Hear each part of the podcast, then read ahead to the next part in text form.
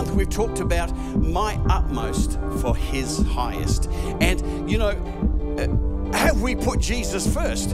And when I hear that, they say, Glynn, have you put Jesus first? I kind of go, yeah, I think I did.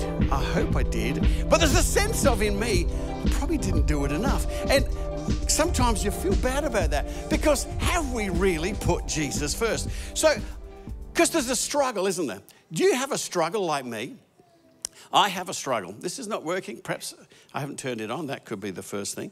Um, because there's a struggle in priorities, isn't there? So, so, what are your top five priorities? And this is the time for you to respond because there is a reason this whiteboard is here. All right. What's your first number one top priorities? A hint we're in church. It's God. It's God. Okay, well done. The first priority is actually gave me a chiseled, should be God. Okay. All these priorities just keep coming. So what's the next, what should our next priority be? okay, I'll talk to you later. Jesus, God, same, same one, same entity. Coffee, no, definitely not coffee. Family, did someone say? I'm prompting here because it's my list. Family, you know, because we want to put God first, but family is just so important, isn't it? Okay, so we're getting through the list. Okay, what takes most of our time up during the week other than career? Which we could, we could say it's the dollar, but that sounds very crass, doesn't it? So we won't say dollar, we'll say career or work because we're all very busy and we have to earn a living, don't we? So we got God, family, career. What comes next? Church, did someone say? Church? It's my list. it's church because we all love our church and we come here and get fed. It's brilliant, isn't it? And then, then there's all the other stuff. Okay, so it's just life, and that can include coffee, mowing, entertainment, watching TV, going to movies, getting together with friends. All, all Matildas, all good things, aren't they? All good things. But, but you know what? How, how much of our life do we spend on all these, these things? Because they're all priorities, aren't they? They all just take so much of our time. And it's so hard. You know, I, I watched, I, sorry, I saw an ad in a local country newspaper. It said, it said this, it said, farmer with 160 acres looking for a marriage-minded lady with tractor. And when replying, when replying, please send picture of the tractor. All right. So I wonder what was his priority? You know, what was his priority? Because, you know, priorities are so hard, aren't they? And there's so many, so many priority thieves in our life. So many things that maybe take us from God and the church and career and family. You know, in our average lifespan, we spend 65 years sleeping. That's a lot of, that's a lot of time. We work an average of 10.5 years during our life. We watch TV for nearly 10 years. And we spend 1.1 years cleaning. I've got a cleaning company, so I'm sure it's mine is more than that. We spend two and a half years cooking, three and a half years eating, and the outcome of which we spend 30 months on the toilet. We spend, we spend 14 days of our life kissing. They were the good days. Women spend at least one year just deciding what to wear. And my question to that is just one year? You're kidding. It's a lot more than that in my house, let me tell you. I love you. I love you, Romana. Okay. We spend two years of our lifetime on the phone. And if you're in a business like me, probably five years. But Christians spend seven months in prayer during, the, during their lifetime, which is 10 minutes a day. The average Christian spends only one and a half hours per week in church quite sobering, isn't it, when you, when you think of the priorities? Ephesians 2.10 says this, For we, all say we, so this is you and me, we are God's handiwork, created in Christ Jesus to do good works, which God prepared in advance for us to do. So God has got good works for me to do as well. Now I feel like I'm under more pressure.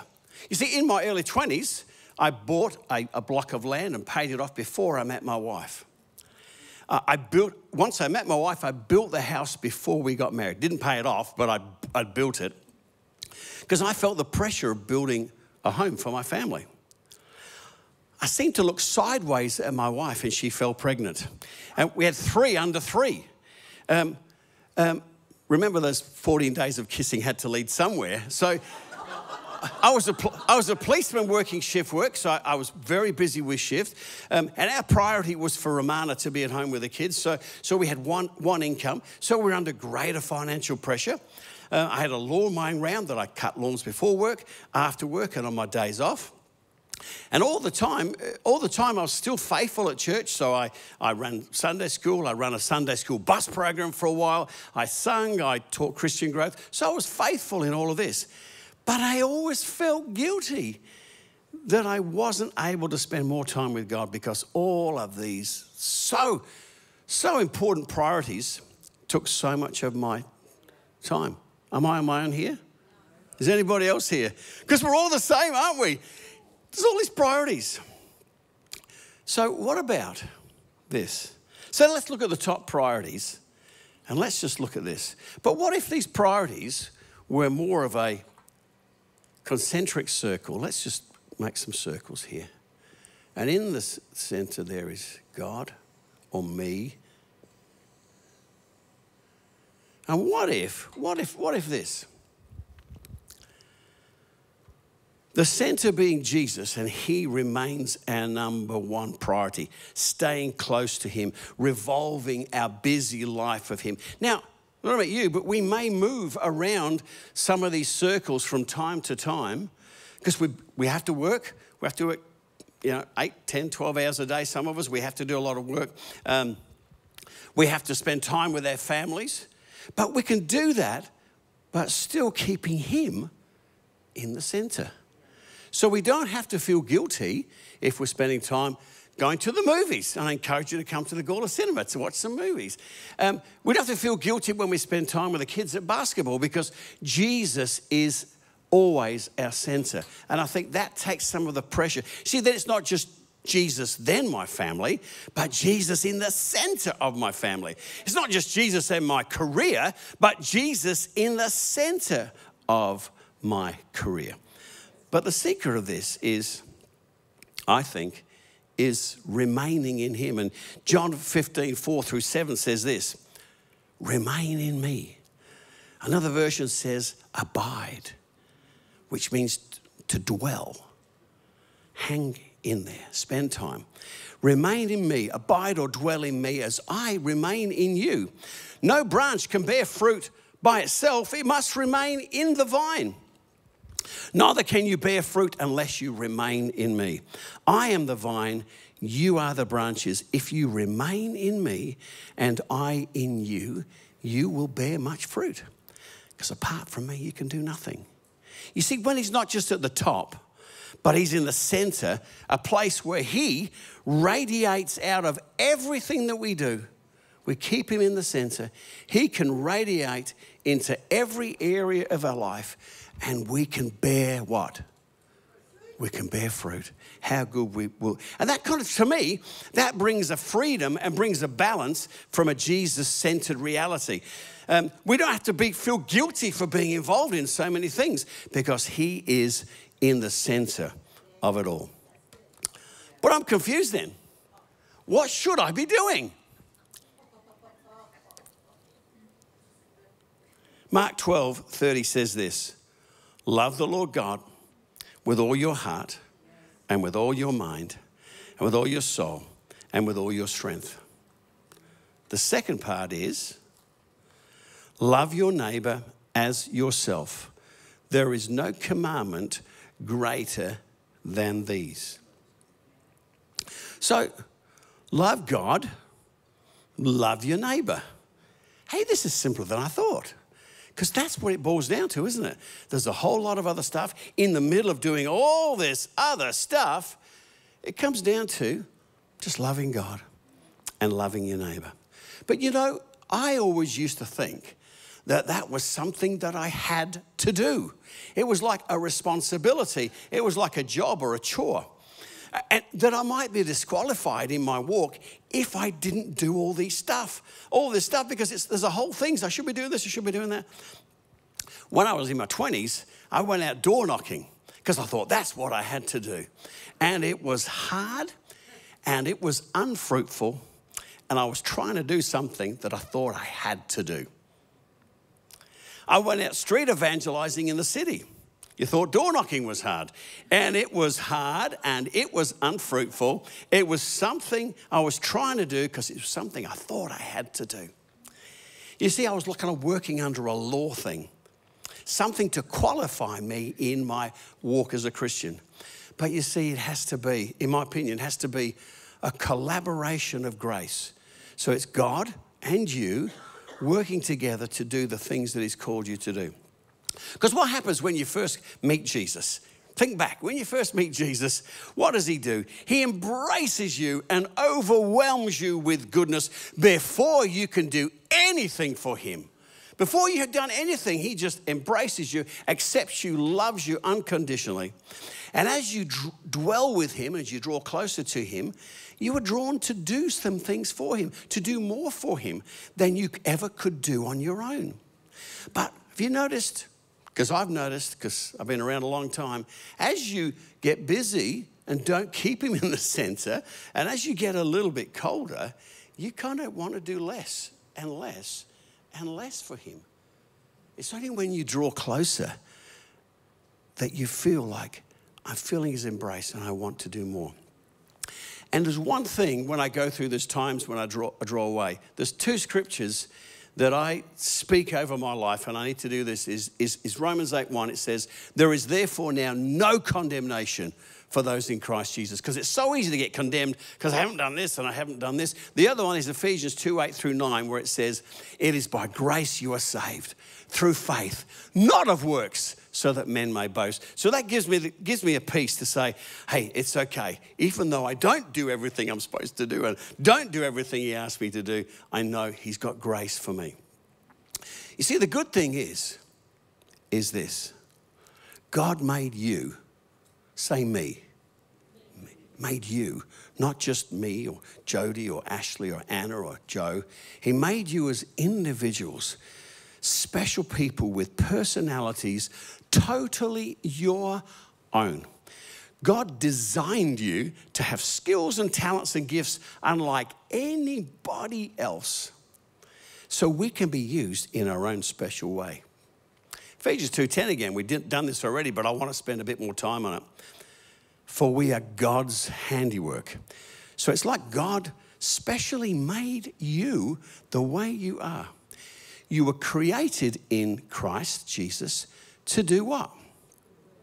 He created you specially, Grace, specially created you to do good works that He's got prepared for you. So He's prepared things in advance for you to do. So, what are the things we're supposed to do? Love God and love our neighbor. He's created you in a special way, and He's created works for you to do in your life. You see, because God, I'll say it again, God made you with your own personality, your own skills, and your own talents. And then He's prepared stuff for you to do. Why? Why? Because you are God's special handiwork, and He's got works specially created for you to do. Stuff that He's made you able to do, stuff that He's created you for. It kind of makes you go, oh my gosh, it's not just Joe, it's not just Jody, Ash, or Anna, it can be little old me. Because in your daily walk, God's going to lead you to people that I will never meet, the leaders will never meet. He's going to bring people with special needs that only you can help them with because He created you specially to do those good works. It takes the pressure off, it makes it easy because it's meant to be easy. You were handmade for your own good works. And the good news is, He wants to help you with it. And I'll quickly look. But the advocate, the Holy Spirit, whom the Father sent in my name, he will teach you all things and bring back to your remembrance all things that I said to you. Ask and it will be given to you. Seek and you will find. Knock and the door will be opened. It's encouraging, isn't it? Could be that there's power in the name of Jesus, don't you think? Proverbs, trust in the Lord. I've got to Proverbs. There we go. Proverbs, trust in the Lord with all your heart and lean not on your own understanding. In all your ways, acknowledge him, and he will direct your paths. Boom, boom. This is going to be easy. So we can be confident that the good works he's created for us to do will fit us like a hand in glove. And he says then he's going to help us to do it. We can ask, seek, and knock, and we can trust him. Boom, boom. This is going to be easy to do the good works God prepared in advance for you to do. In Luke 18, it talks about two rich young rulers. We all kind of know about one rich young ruler, but the other rich young ruler is called Zacchaeus. We all know about Zacchaeus, but he was a rich young ruler. In Luke 18, it speaks of the rich young ruler who came to Jesus, proudly declaring that he kept the law all his life. By law, he'd kept this, he'd gone to church, he'd honored his father and mother, he'd given to the church, and he'd done everything. But Jesus knew his heart. And when Jesus said he wanted him to surrender his most important possession, what was that? His money, his wealth, he couldn't do it. And he went away sad. Why couldn't he do it? Because he hadn't given his heart. He'd done the works, he'd done all the things that he felt God had told him to, but he hadn't given him his heart. A few verses later, it speaks of the other rich young ruler, Zacchaeus, who was the opposite of the first rich young ruler. Zacchaeus was probably was wealthy. He probably skipped out on church, didn't contribute to the kingdom, took from it, was selfish, couldn't care less for others. He had a reputation as a sinner, never kept the laws, generally regarded as a bit of a guy that nobody wants to get together with. However, one simple encounter with Jesus changed his life completely. All the things that Jesus required of the first rich young ruler, Zacchaeus, just from giving his heart to Jesus, surrendered all of those things, knowing that that was God's will. And then he used all his natural possessions and his gifts to serve the Lord. And in doing so, gained far more than he ever gave away. Are you like me who felt you had to do something for God and did it out of duty? Or are we following, are we following what we think is the law? Or are we like Zacchaeus, where one, one look, one invite into his house changed his life completely? See, I've got two little, two little examples that God used me for. And this is not about me, this is about God using me where I kind of went, did nothing, but just was obedient. And the first one is this a lot of you know me. I'm not a bit of a car guy. I'm not a bit of a car guy. I'm a lot of a car guy. Dom and I can talk about cars till the cows come home. I Charlie loves ch- chatting with cars with me, don't you, Charlie? We lo- no, he doesn't really. We love. I love cars. Yeah, they're one of my passions. I, I just was born that way, and I'm passionate about them, which leads me often to feel guilty about being so passionate about cars. You know, a few years back, I was contemplating buying a particular type of car, which I end up buying and I still have right now. And I was thinking, wouldn't it be cool before I buy this car if I buy a brochure? You know what a, you know what a brochure is? You go into a new car showroom and you pretend to buy a car and they give you a brochure and you take it home and you can read it, right? That's a car brochure. Well, my car's quite a few years old, so I can't go and get a new one. So I looked online and I found one. And I bid on it and I won it. And the seller was in South Australia and it was in Gawler as it happens. So I thought to myself, well, instead of paying almost the same in postage as I did for the brochure, I'll see if I can drive up there and grab it. So I emailed the seller and I, I, I asked him if I could pick it up. And he said I could. But I, I really, as I'm emailing him, I felt I really need to say this. I'll call around after church on Sunday. Now, I could have said, I'll see you after 12. I'll be in the Arvo on a Sunday. But I really felt God saying, Tell him you're coming from church. So, so I did. How hard was that? Not hard at all. I, I'm coming after church, right? But God used that. God used that. Because when I got there, He said, Oh, I noticed you said you're coming after church. And all we talked about was Jesus. All we talked about Jesus, and then we talked about brochures. And now, the next week, Keith, who's not here today, came to church. The following week, Helen came to church, and they've been here three years serving the Lord ever since. And I was feeling guilty about buying a brochure. You see, you, you'll never buy a brochure in your life, but I do, right? But God used that simple thing. The next one is very quickly, very simple. Um, my brother's birthday is in July, and he had a little get together in his backyard. He tarped off his veranda area. It's freezing cold, but it's quite warm in there. And he invites a lot of his regular friends. Now, they're not my friends, but they're nice people.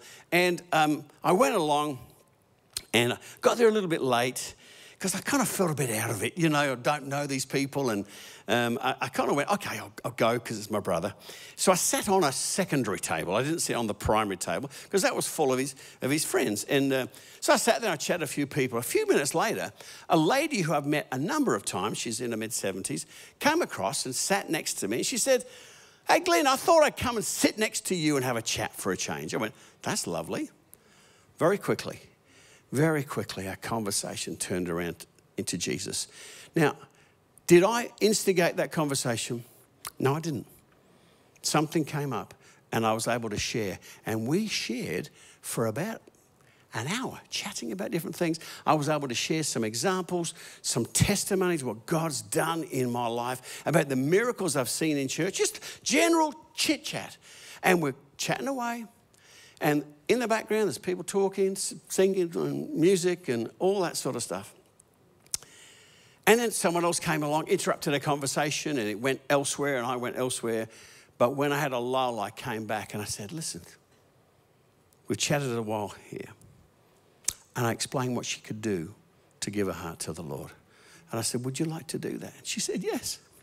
She said, Well, do I have to close my eyes? I said, No, you don't have to close your eyes.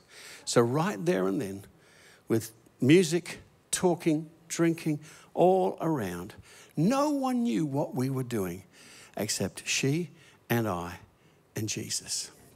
And right there and then, she gave her heart to the Lord. And she said, Oh, oh my goodness, oh my goodness, oh, what's happening? And I really feel God was touching her. It was amazing. In the midst of this backyard at Salisbury East, just a little get together. Now, was that hard? No. God set it up. Because in my life, I hope and believe that Jesus is the center. And I'm sure for you, many of you, Jesus is the center. And He's created you to do good works. And He's got good works prepared for you to do. And all you have to do is be available. As I said, you may never buy a car brochure in your life. Only weird and wonderful people like me do that. But, but I did. And I was able to use that opportunity to sh- share someone with Jesus. And now I've got a really good contact and he gives me discounts. So it's great. Right. You will go to different parties, different venues, work venues, a whole lot of places. And let me tell you this as sure as I'm standing here today, there are people you are going to meet this week who don't know Jesus. And they've got a, a, a chasm in their heart wanting to be filled by only one thing, and that is Jesus. You may not take them from the, the seed to the harvest, but your job is to lay the seed, just encourage them, just water it, do something so someone, or maybe you, like I did there, reap the harvest because it's easy, it's not hard. Because He's prepared you already.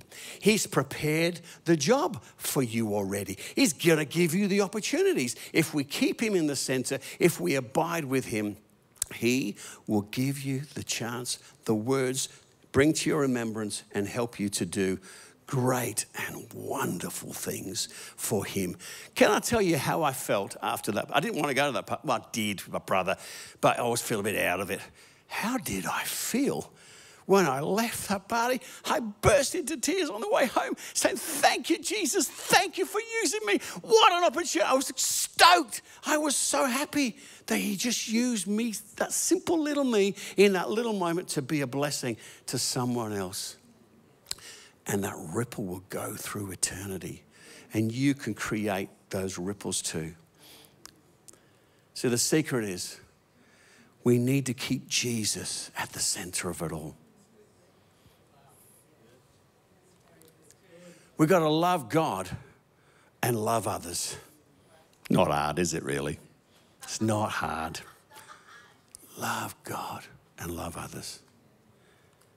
You got to find your God given fit because we're all different. I may witness to someone you know I'd be useless at it, but you will be perfect. Remember, it's I'm not good at this. It's grace, not law. You don't have to go out street evangelizing or knocking on doors or what. Do what works for you because it's a collaboration of grace. And God is going to come with you, clothe you hand in glove, and bless you as you speak to those people. Remember this? It's meant to be easy because it is easy as long as we put Jesus first. So today, you may not even know Jesus, who I've been talking about. Maybe Jesus hasn't been a priority for you. But let me tell you this you're a priority for Him. And He's brought you here today. Maybe you're online and you don't know Jesus, but something has drawn you. Jesus loves you and wants to have a relationship with you. And guess what? It is by grace, it's not by works. He doesn't go, Oh, you've had too many sins on this side.